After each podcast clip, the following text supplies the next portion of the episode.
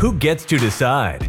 A liberty based podcast that brings a little piece of sanity to a confused society drowning in a culture of craziness. And here is your host, Seth Martin. All right. Hello, hello, hello, everybody, and welcome to another episode of Who Gets to Decide. This is Seth Martin, your host. Thank you for joining me today. Glad you are here. Happy you're listening. Well, I've been reading this book uh, called The Fiat Standard by a guy named Saifedean Ammous. And it is a really good book. Now, you know, it, it, it's not a real wonky book, but it is very technical about fiat money and banking and things like that. And I thought I would try to. There, there's a couple of segments in it that I thought would be good to play and just comment on because he does a really good job of explaining things that I've talked about on the program before, but I'm not sure I did a, a great job of explaining it. And I think what I can do is play him explaining it and then kind of fill in the gaps with what he's talking about. Because this fiat money business that we have, um, money mischief, is um, uh, Milton Friedman used to call it. This is destroying uh, this is a huge claim that I'm making, but it is destroying the entire world as we know it. And I think you'll begin to see why it is that way. A lot of people, they just kind of accept the dollar, the US dollar, the way it is, and they really can't envision and, and conceive of a world or even the United States without the US dollar. And this really enables um, the the deep state, the permanent Washington class, the whatever you want to call these people, bureaucrats. It, it really empowers them in a way that subjugates the rest of us and steals from us over time. And and it's not just a little bit they're stealing from us; they're stealing a lot. And he talks about a little bit in here about how they measure the CPI, the Consumer Price Index, and how that doesn't capture the loss that we have in productivity. Actually, it's not that we're losing productivity, it's just that it, it it's covered up because the losses in the currency, the value of the currency, overwhelm the gains in productivity. And this is often lost on the average American. And I just thought it was so important. I hope you find it equally important today. Um, but I just think this is the central cause of all of our issues in America. It, it, it leads to th- wrong think, you know, it leads to thinking that modern monetary theory will solve all our problems, all our financial problems. It leads to thinking that the Green New Deal is something that's possible. It leads to all kinds of crazy ideas because the government can just print up money and demand resources from the economy. It's as simple as that. It'd be like if you had a printing press and you could print up US dollars. Think about all the things you could go buy. And what you're doing when you do that is you're cheating your fellow citizens out of you're competing away things that they may want to buy. Okay? And you're you're being the first to buy them because your money's easy and it's easy to get. But you didn't have to do anything to produce that money like your fellow citizens d- did. You know, you know, your neighbor is having to get up and go to work every day and produce uh, value for some company to get money that they spend in the economy. Think of the government spending money in the economy, but not earning the money. Okay, they just they just print it up. They just create credit, print the money up, and spend it. And this is a huge, uh, uh, this is a huge subjugation of the American people, and it's a huge um, uh, intervention into the economy, and it and it takes a lot of power away from the individual in the economy, and it hurts the poor the most. All these points he'll make. The first and most obvious cost is the wealth destroyed by the devaluation of national currencies. Every national fiat currency has devalued in real terms almost every year since its creation. This has continuously eroded the wealth of their holders. As Bitcoin amply proves, there are no good reasons for the increase in the size of economic activity or user base to require an increase in the supply of tokens used in a monetary system. But government credit money is constantly expanding in supply, and as a result, it is constantly declining in value. People will often say to you, well, money is just a medium of exchange. And that's true. We just use it to trade. It's not supposed to add or detract from value um, as, as goods and services are traded in the economy but and, and so he makes the case here that there is no good reason there's no logical reason there's no financial reason there are no good reasons for expanding the monetary base or the number of tokens used to exchange the number of goods and services in the economy. This is just a creation of central banks. Central banks have convinced people that you have to grow the money supply over time for a growing economy and that's just false Measuring consumer price inflation is inadequate for measuring the waste of fiat, for reasons discussed in chapters 4 and 8. Reliance on government statistics has more than just the obvious and severe problems.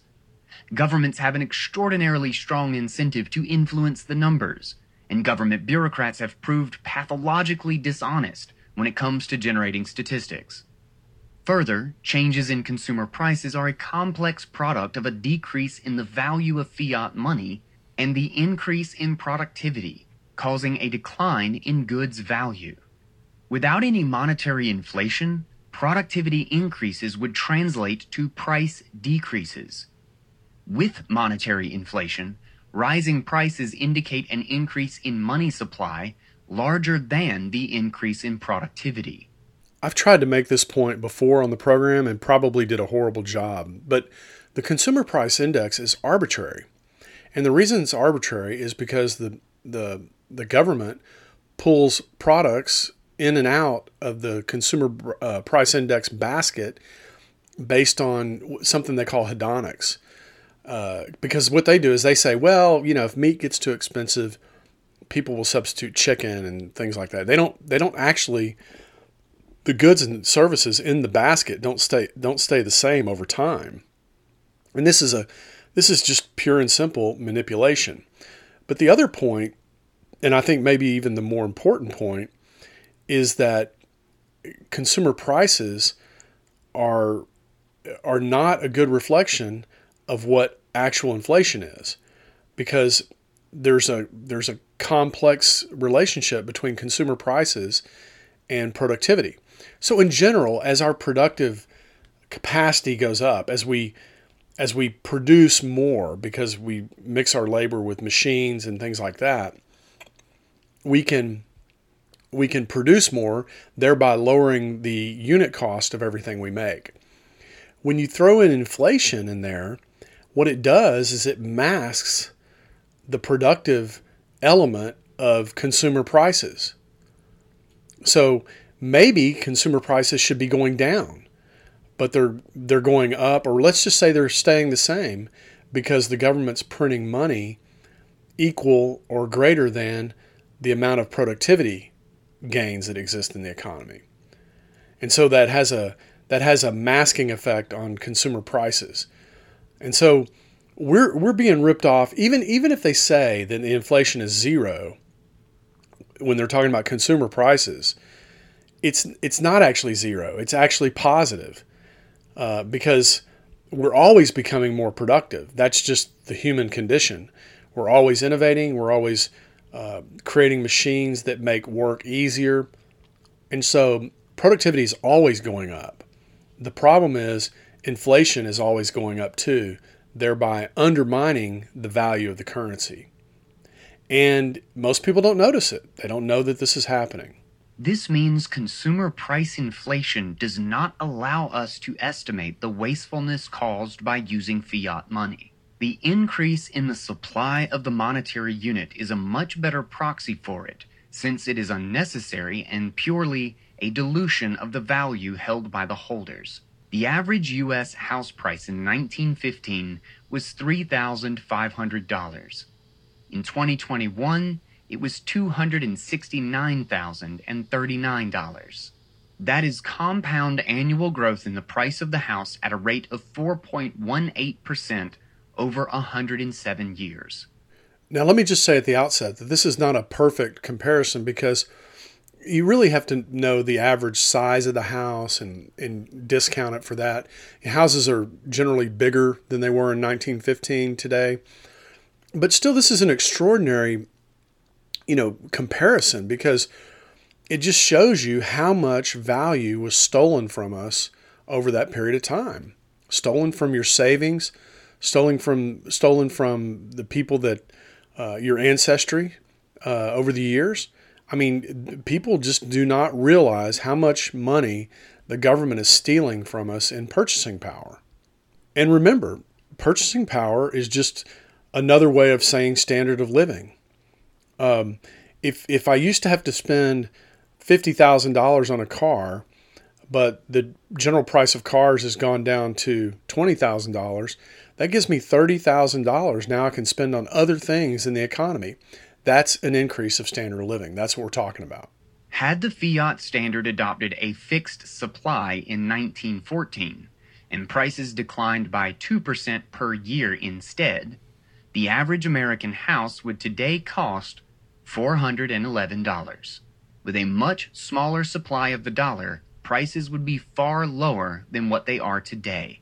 Incomes would, of course, also be much lower, but the decreasing price of goods means that they are becoming more affordable over time, and that saved money buys more goods every year. I've mentioned this before on the program, but it used to be that you could just, you didn't even have to put your money in the bank to earn, for it to buy more in the future than it did in day one. You could just put it in your drawer at home or in a safe, and that money would buy more uh, tomorrow or 10 years later than it did when you first put it in the safe. This is one of the reasons that government wants to have a fiat money is they want to force you to use the banking system because the banking system is key in producing credit and also the banks um, the banks buy up government debt that's one of the functions of the banks so this is this is a pure manipulation of the American people. And it's not even really constitutional. If you look at the Constitution, the Constitution says that Congress shall have the power to coin money, meaning make it out of metal, copper, silver, gold, things like that. So it, it's an extraordinary example that he gives you that, that a house in 1915 uh, could be purchased in 2021 for $411. But if you think about it, as population grows, as we become more productive and more houses are being built, the cost of houses would go down because of innovation and um, building standards, materials, all kinds of things would cause downward pressure on house prices. Uh, so, and this would happen throughout the economy and all goods and services. So, your standard of living goes up. As long as the economy is productive and people are doing productive things in the economy, your standard of living is is always going up. The problem in our country with fiat money, and every country around the world, not just this country, is the the government is continuously undermining that automatic um, economic underlying reality by continuously expanding the monetary base. $411 in 1915 could have bought your great grandfather 12% of a house. But if he had saved it and passed it on to you, it would buy you an entire house today. Your great grandfather's pocket change would be enough for you to live off of today. A world of decreasing prices would provide people with a strong reason to save for the future. And one can only imagine how much better living standards would be today had humanity not been afflicted by inflationary fiat economics is all about evaluating trade offs. And the problem with economics today is it's so data based. It's so people do these studies and develop models and things like that. But in order to understand the unseen, the other side of the equation, the trade off, you have to have like a logical and philosophical framework for what you're evaluating. And this is this is fundamentally the problem with economics today And this is why Austrian economics is so good, is because it's it's axiomatically built, meaning it's built on um, fundamental truths that that can be uh, layered on top of one another to try to understand what might uh, the human action be if if this happened or that happened. And so I know this is hard to believe that $411 could buy you a $269,000 house today, but this is this is the fundamental reality of the expansion of the monetary base. It's, it's just math. There's no there's no uh, there's no proof needed here. It's just um, we we know this because the entire history of the world was this way before central banks uh, came into being.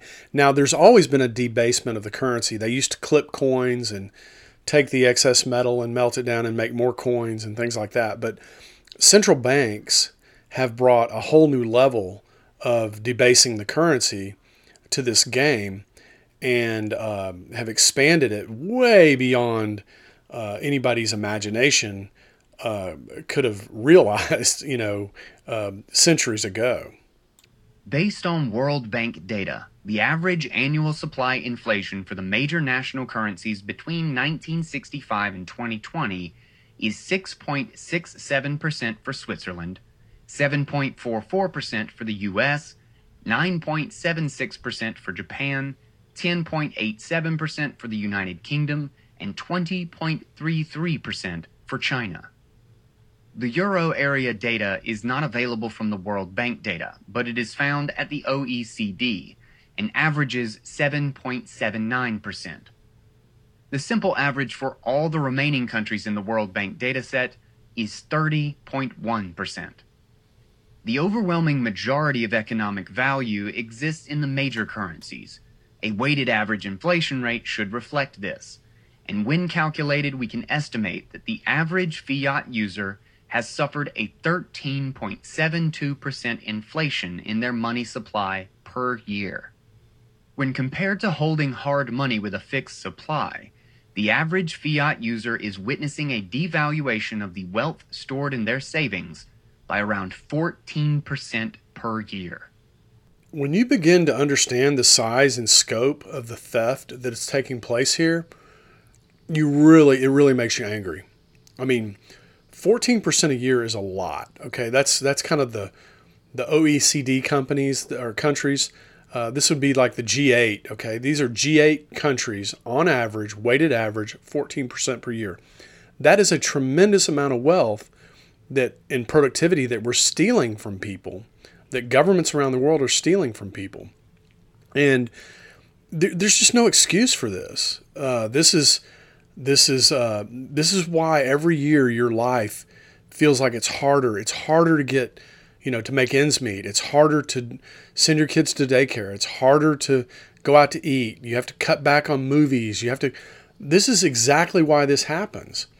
And most of it, most of the time, it's it's a mystery for people. They don't really fully understand what is happening. They just know that they don't have. All of a sudden, we don't have the lifestyle that their parents had, or whatever.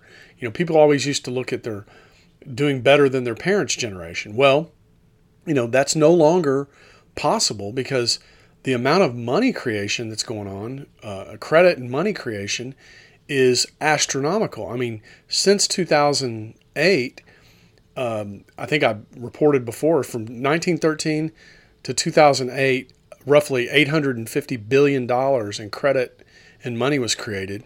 Since 2008, it's roughly 8 trillion or 8.5 trillion dollars in credit and money. So this is happening at an accelerated rate. And so we are getting, we are rapidly getting poorer. Uh, no matter how hard you work, no matter how much money you make, the inflation, you know, boogeyman is coming after you. And, and you can, you can forget about inheriting anything from family members. I mean, this will all be wiped out by the time you inherit anything or by the time you give anything to your children. In 2019, the total global broad money supply stood at around $95 trillion, while total global wealth was around $360 trillion. This means that fiat money made up around 26.3% of humanity's wealth. As that money is being devalued at 13.72%, humanity is losing around 3.6% of its wealth on average every year to fiat inflation depleting the value of its money. If the average trend holds over the coming year, we could expect fiat inflation to destroy around $15 trillion of value in the next year. To put the size and scope of this transfer of wealth from individuals to government, I, I just did some quick math. I took um, 15 trillion and divided by 7 billion because there's 7 billion people on the planet. Now, not all 7 billion people have the same amount of resources, right? But when you divide that that 15 trillion by 7 billion, the average amount that's being stolen per year per person is 2100 and something dollars. Now, many people don't even have $2,000. Okay, this is just the average. And so this is happening every single year. And again, this this explains why every single year it feels like you're having to work harder and harder and harder to keep up. It is important here to stress the supremely repressive impact of the fiat tax on humanity. The world's poor are predominantly distributed in countries experiencing higher inflation than that of the world reserve currencies. Further, the world's poor have most of their wealth in money, not in financial assets. The world's rich are the ones who hold the vast majority of the 75% of the world's wealth that is not in fiat, but in hard assets like stocks and bonds. The rich will own more liquid wealth than the poor, but their liquid wealth is a small fraction of their wealth, a fraction that declines as wealth increases. By having much of their wealth concentrated in the little liquid fiat they can own, the poor are constantly paying a heavy price for inflation. A lot of ink is spilled over the evils of inequality, but very few will point to this very obvious and devastatingly cruel form of economic punishment inflicted on the world's poor. Central governments are constantly devaluing and degrading what little hope the poorest among us have for achieving a better life.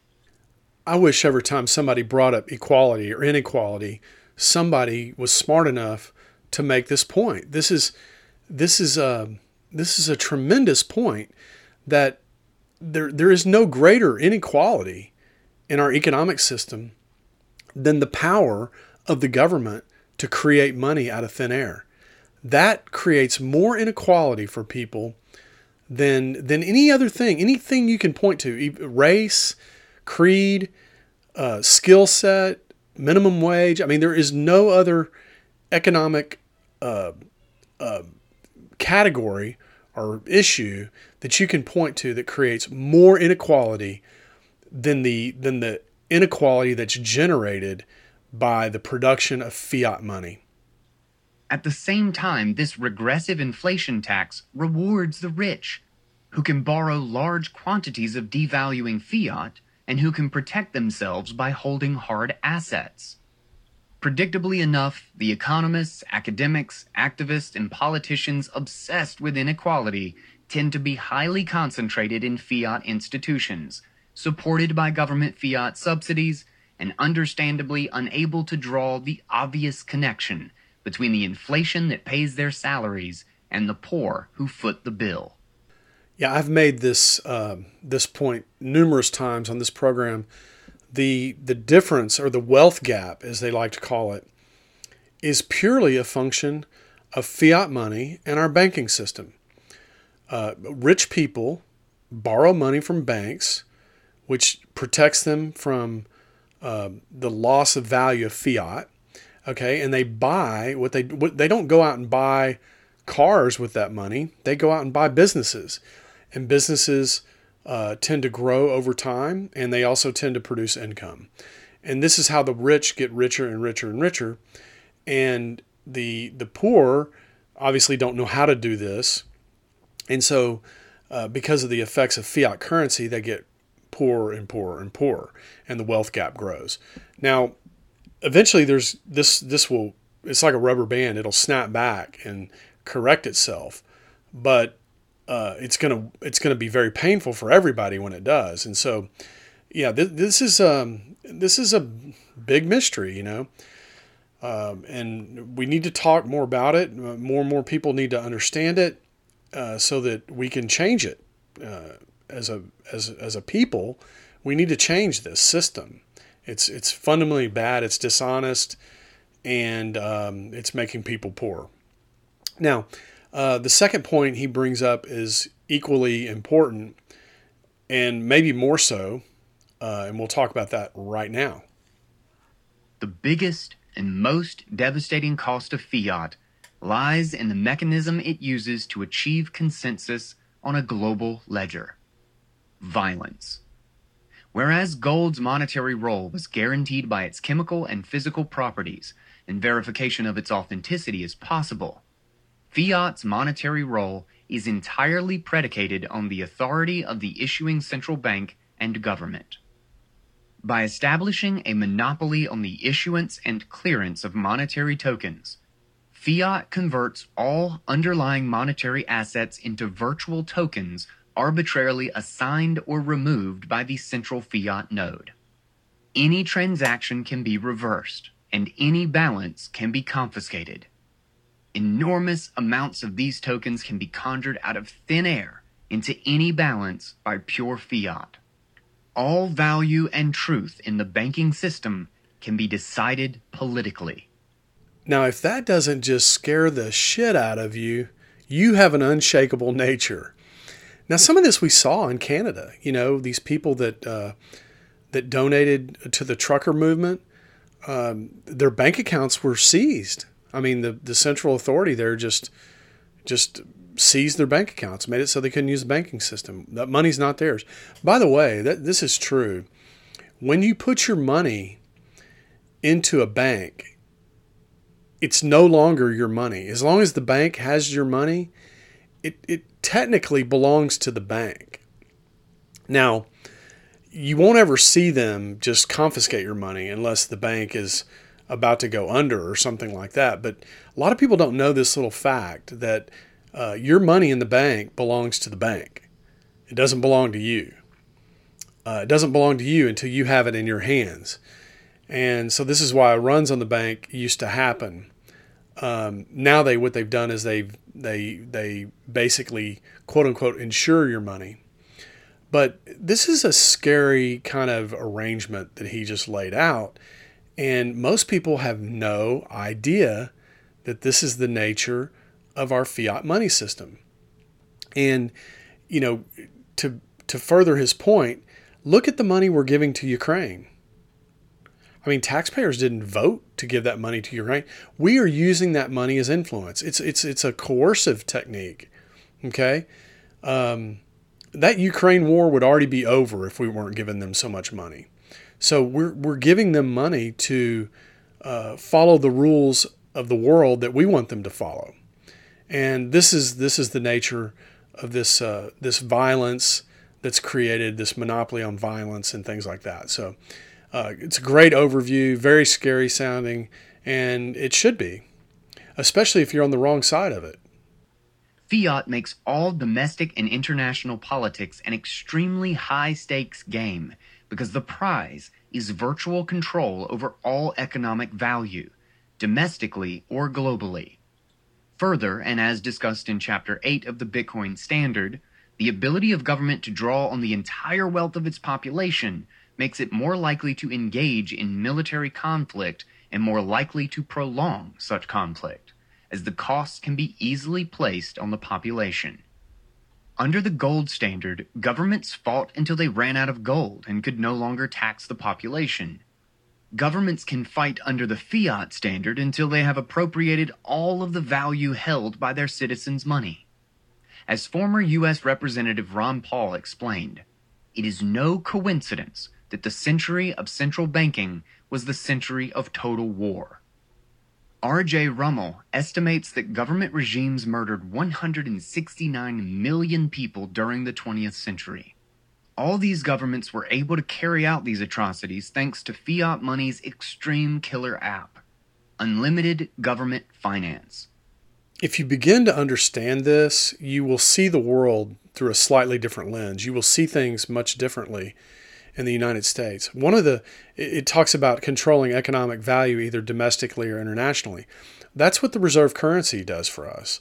It allows us to control economic value, not just in the United States, but throughout the world, because all these other countries, their currencies are tied to our currency. In other words, what they do is they buy US dollars and hold them in reserve to clear their trade balances.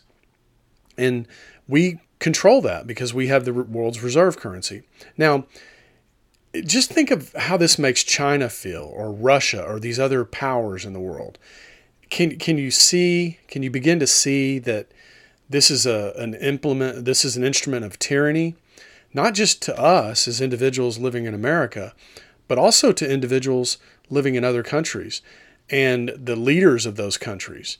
I mean this this really has far-reaching and deadly implications to us. I've often said that my biggest fear is when they start pointing the guns at, at the United States.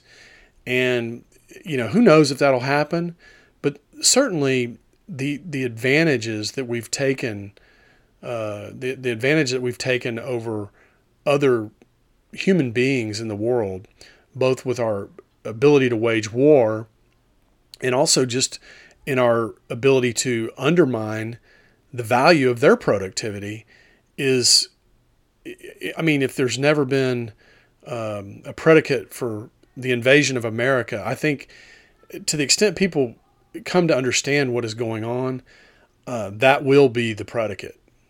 The two world wars and the dozens of other wars and genocides have brought about horrors the likes of which the world has never seen. The cost for the dead and their many loved ones cannot be estimated in tangible terms. Fiat's proof of work relies on violence and the use of physical power to subjugate opponents in the case of disagreement. Fiat is all about might makes right. It rewards might with the biggest prize of them all, the accounting system for all of society, increasingly rewarding the powerful and incentivizing humans to engage in power contests rather than economic production. The benefit of running a payment system that allows you to mint money is extremely high. People will spend resources they value close to that benefit to capture it. Fiat makes violence and power the method for incurring the cost. It takes an enormous human toll, almost entirely borne by people who stand to gain nothing from any authority capturing the printing press. Wow. That is an incredible statement. I, you know, look, I hope that you've enjoyed this. I hope you go back and listen to it over and over and over again until you understand very crisply the points that Saifedean Ammous is making in, in this brief uh, portion of his book called The Fiat Standard. And I highly recommend it. Go out and buy The Fiat Standard. It's, it's really, I think it's a very fascinating book. Um, it, it gets you to think about things you never thought of, about how this is impacting our food supply. This is impacting all kinds of things. Energy policy. It, it's basically enabling the government to uh, lead us around by a ring in our nose. And uh, not just us, uh, the entire world. And, and so, you know, I hope you've enjoyed it. I've ho- I hope it's made a huge impact on you. I hope you've hope you've really thought to yourself, "Wow, this is something we really need to get rid of." And I don't know if we need to go to the, to to the gold standard or if we need to go to Bitcoin, but we definitely need to take the power of the purse away from the government. It can't be trusted. Not just our government. China can't be trusted. Russia can't be trust- trusted. No government anywhere on the face of the planet can be entrusted with something like a reserve currency we've got to go back to some sort of commodity standard or we've got to go back to we got to go to bitcoin we got to get out from underneath this massive um, burden is really what it is it's a massive burden it's like every day getting up and somebody throwing some bricks in your backpack and saying all right go out there and work and earn that check I mean, how many of us have noticed that the month, you know, there's still four, five, six, eight days left in the month, and we've run out of money. We don't get paid for another six or eight days. This is because our, we're not getting to realize the fruits of our productivity. It's being stolen from us before we ever even get the opportunity to use it. I hope you'll come back and listen to Who Gets to Decide uh, again. I hope you'll share the show. Maybe go onto your podcatcher and write a review, a good positive review for me. Uh, but look, the, the cost of these, you know, some people will say, well, you know, the, we need to have the reserve currency. The cost to us would be too great to go without the reserve currency. But you know, what about what about the cost of having it? What if what if it you know starts a war in the United States? Uh, what if you know we push China too far? We push Russia too far. These these costs are the other side. These are the unseen things that we have to look at. You know, again, economics is about trade offs. We have to be able to see the other side of the coin to really effectively evaluate what we should be doing. Fiat's cost, however, are numerous and far more substantive.